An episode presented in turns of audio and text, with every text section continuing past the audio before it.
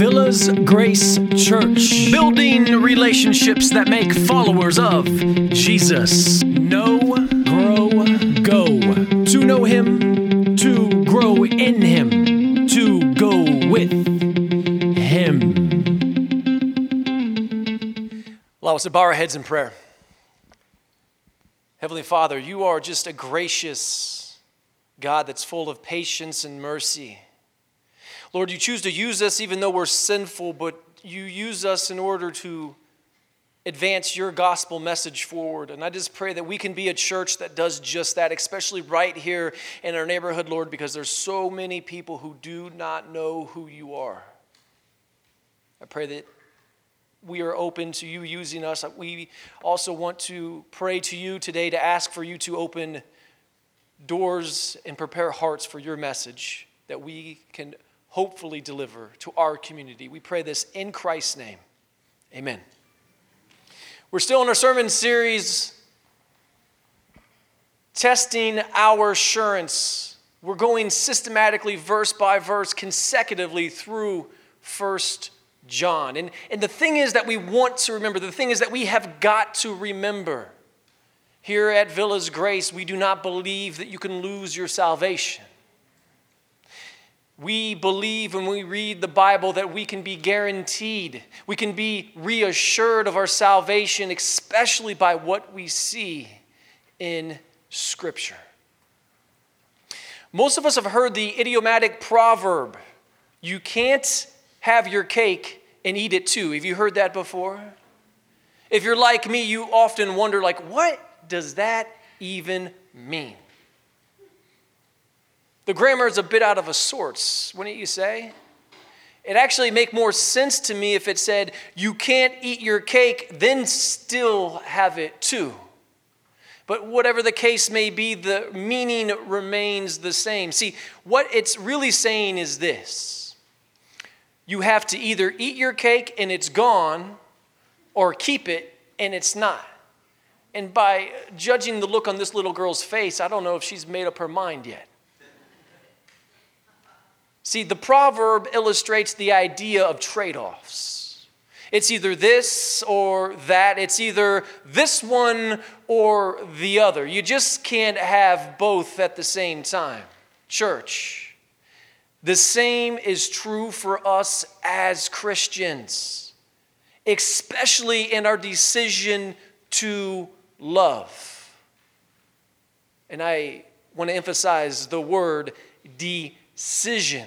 See, it's simple. Either we choose to love others or we do not.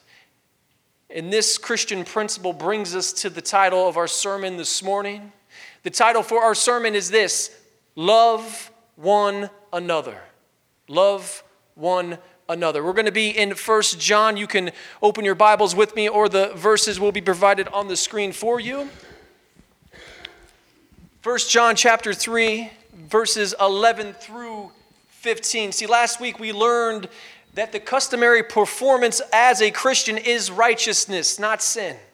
That's the customary performance as a Christian. We learned that we can begin to practice righteousness by first loving God, and then secondly, loving others. And as we read aloud our text today, please keep in mind this one thing Keep in mind where it is that love actually leads. What's the end result of us loving others? And please keep in mind also where hate leads.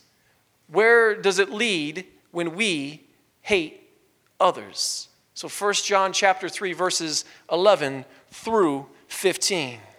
For this is the message that you have heard from the beginning that we should love one another. We should not be like Cain, who was of the evil one and murdered his brother. And why did he murder him? Because his own deeds were evil and his brother's righteous. Do not be surprised, brother, that the world hates you. We know that we have passed out of death into life because we love the brothers. Whoever does not love abides in death. Everyone who hates his brother is a murderer, and you know that no murderer has eternal life abiding in him. Amen. When we look at these verses this morning, we want to put them into this one sentence. This one sentence defines the five verses that we're looking at this morning, and it's this Love leads to life, while hate leads to death. Love leads to life, while hate leads to death. Let's ask a question then. The question we're asking this morning is this What characteristic reveals the assurance of our eternal life? Or we could say, What character trait reveals the assurance of our eternal life? The character trait is this the desire to love others. And that's a key word there. It's the desire to love others. Now, see, of these two Mickey Mantle baseball cards that you see on the screen, they're both from the same era. Actually, shall I say, the same year. They're both 1952 Mickey Mantle rookie cards. They're both in the same physical condition. Now, a Mickey Mantle rookie can fetch anywhere from $45,000 to 2.5 million. So, of these two Mickey Mantles that you see, which one would you choose knowing that? And you need to choose wisely because one might just fetch you 45 grand and the other might fetch you 2.5 million. Which one would you choose? Would you rather have the one on the left or the one on the right? I heard the right, which is the right answer. See, the reason why the one on the right is worth more is because if you look at those white borders and you look at Mickey Mantle's picture, it's perfectly centered in the middle of the card. That makes that card that much more valuable because there's fewer Mickey Mantles that are centered just like that. See,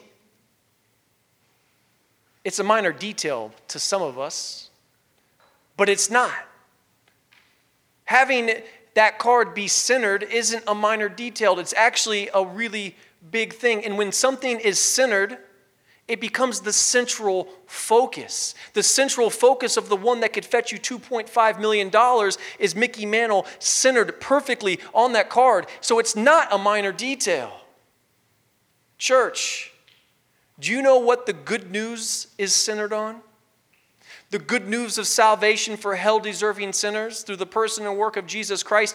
Do you know what that good news is centered on? It's not a minor detail. The central focus, the central theme of the gospel is God's love. Let's look at verse 1 again. Or verse 11, excuse me. For this is the message that you have heard from the beginning, that we should love one another. What beginning is John talking about here? What beginning is he talking about? See, since the beginning of the gospel, the good news of salvation, love has been at the center. Just like the Mickey Mantle rookie card. If his image is centered, it's more valuable. The value of the good news is evidenced by God's love being at the center. If God's love is not at the center of the gospel, it's not as valuable. What then does God's love reveal to us? I think that's a fair question for us to ask. What is it that God's love reveals to us? God's love reveals to us, what does it say right here in the text? That we should love one another. Our love, as it says of one another, is not an assignment. We have some of us here this morning who have just recently graduated from college. We have some high school students who are going to be graduating from high school here really soon. And they know that teachers or professors will give you an assignment. Our love for one another is more like evidence, not an assignment. It's an evidence of our assurance of eternal salvation. Do you find yourself wanting to love a little bit more than what you normally would have in the past, especially maybe before you knew Christ? Do you find yourself loving people that you could never have found yourself loving before you knew Jesus? If so, allow this love to act as evidence of your assurance of eternal salvation. Why should we be doing this? Because it says this right here the message that you have heard from the beginning. Church, we love because of what John wrote in his gospel account not in First John, but what he wrote in the Gospel of John. And this is what John wrote in the Gospel of John. He said, For God so loved the world that he gave his only Son, that whoever believes in him shall not perish, but have eternal life. For God so loved the world Church, we love because of what John wrote in the next chapter of John. In John, 1 John chapter 4, which we will be getting to in some weeks here, but he wrote this We love because he first loved us. Church, we love because the Gospel of John recorded Jesus as saying, This is Jesus' words I came that you may have life and have it abundantly. Are you recognizing how God's love is the central focus of the gospel message? So, doesn't it feel good to be loved knowing you do not even deserve it? If you're sitting here this morning thinking to yourself, well, I deserve God's love, you're fooling yourself. We should be sitting here this morning saying, I don't deserve God's love. Doesn't it feel good to know that you're loved, knowing that you do not deserve His love? Not one of us here deserves the love of God, but yet He first loved. For He so loved the world, John 3 16. So, are you doing the same for others? Are you loving others who do not deserve it? And if so, you're doing so because of what we're saying this morning. We're saying that love leads to life while hate leads to death. That's why we love. And we're asking this question What character trait reveals assurance or the assurance of our eternal life? The desire to love others. And think about that word desire as we pick up our next four verses as we get there. Because John's language could be a bit harsh. So, we've already gone through these five verses once. I want to ask this question What really happened between Cain and Abel? If you think back to Genesis 4, what really happened between Cain and Abel? See, they both brought offerings to God, didn't they? Do you know what the difference was between their offerings? Abel knew that he couldn't have his cake and eat it too. That was really the difference. The Bible says this in Genesis 4 it says, Cain brought to the Lord an offering of fruit of the ground. And Abel also brought of the firstborn of his flock and of their fat portion. See, Cain offered God what Cain wanted to offer God. Cain, in his own mind, said, This is what I want to offer God, so therefore I'm going to give him this offering. Abel, knowing that he couldn't have his cake and eat it too, offered God what God wanted him to offer. He didn't offer God what Abel wanted to offer God, he offered to God what God asked him to offer. God then offered Cain some advice because Cain was trying to have his cake and eat it too. And this is what God said to Cain He said, If you do well, you will not be accepted.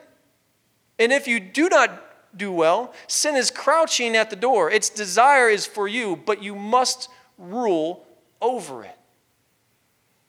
God offered Cain some wisdom, but what happened when that sin was crouching at the door? He rejected God's wisdom. He refused to repent, and the temptation of the crouching sin led to him killing his brother.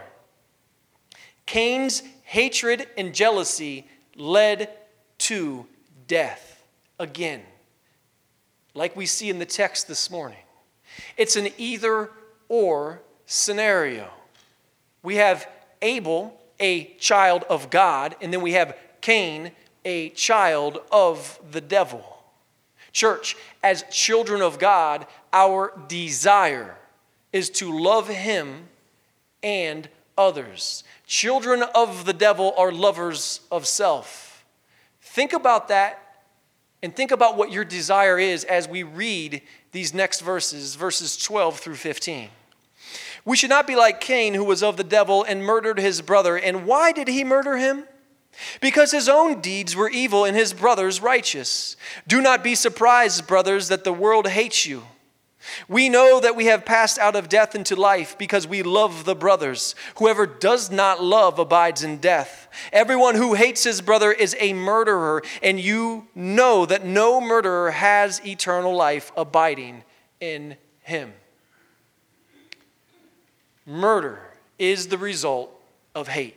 It's just that simple. And when it's played out into its fullest form, again, what did Cain offer God?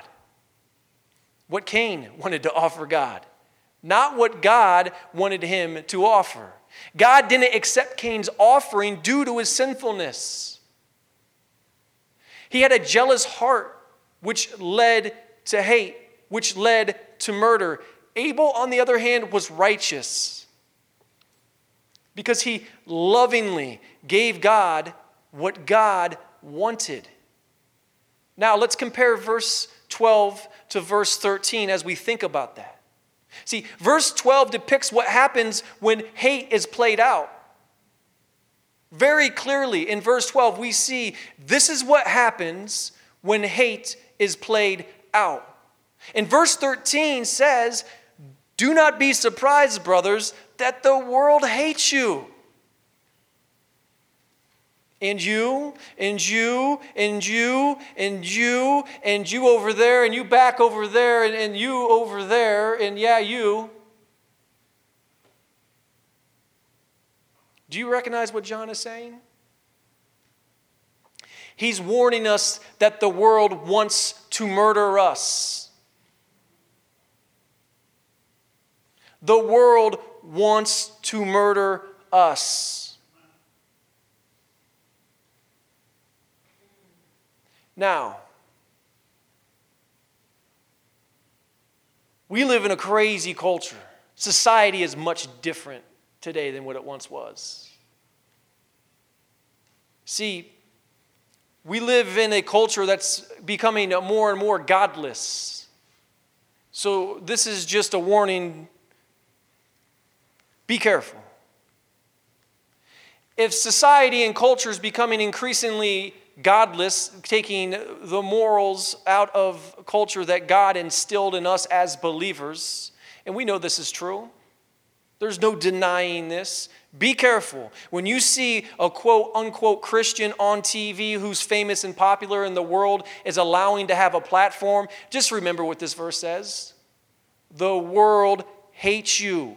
Do not be surprised, John says. When you see a quote unquote Christian in the spotlight like that, examine them, test them, see if they're actually preaching truth, teaching truth, representing truth. We have to take this seriously.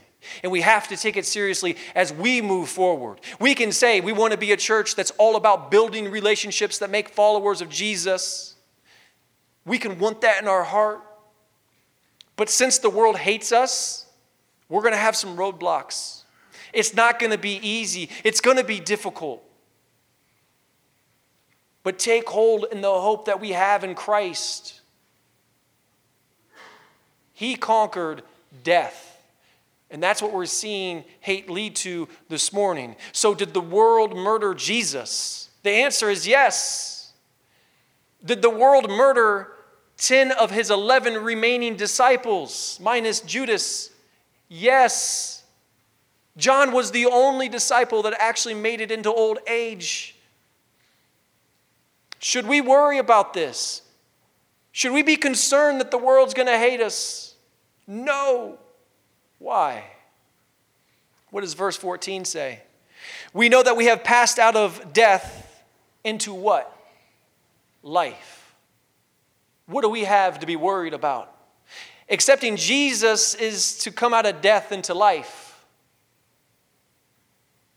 We came up out of that grave, didn't we? We sang about that this morning. It's to come out of hate into love.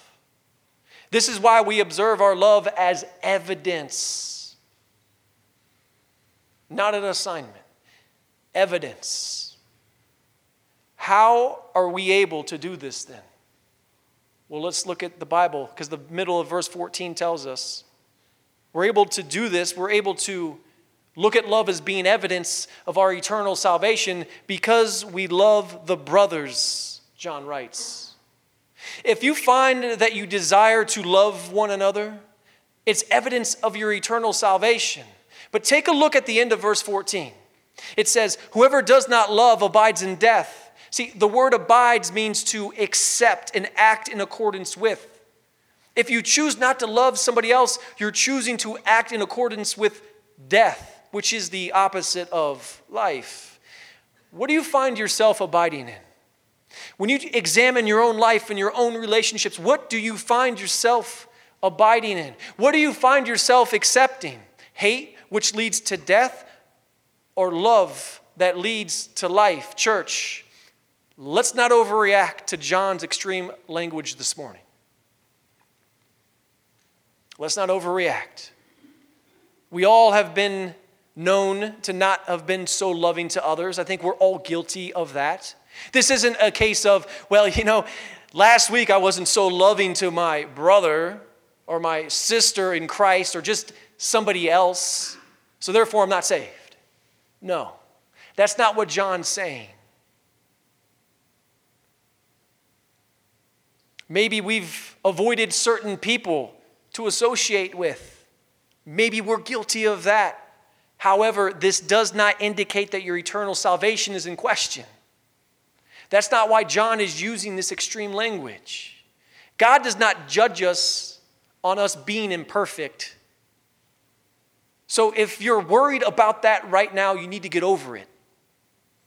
If you're worried about that right now, you need to get over yourself. It's not about you being perfect. God judges us on the work of Jesus and our accepting of Him. So, what is your desire? And that's why we're emphasizing that word. What is your desire? Yeah, you might mess up and you might not be so loving. You might say some things that come off kind of hateful. I've been accused of that in the last two weeks. My own sister told me that stormed out of my house. And what I thought I said wasn't that hateful, but she knows me so well. I maybe spoke three or four words to her, and I spoke those in a tone that she's been hearing ever since she was one years old, driving me up the wall. But if you ever meet her, don't tell her that. But not to mention, she was driving me up the wall when she said I said something hateful to her too. But the point is, it came across hateful. We're all guilty of this. And just because we act in this manner doesn't indicate that our salvation is at stake. It's all about knowing. It's not about not sinning. It's about what do we do when our sin is revealed to us. And if we're willing to repent, it shows that we are first loving God, then loving others, because we know that when we sin, we're either sinning against God or we're sinning against somebody else, but every time we are sinning against God.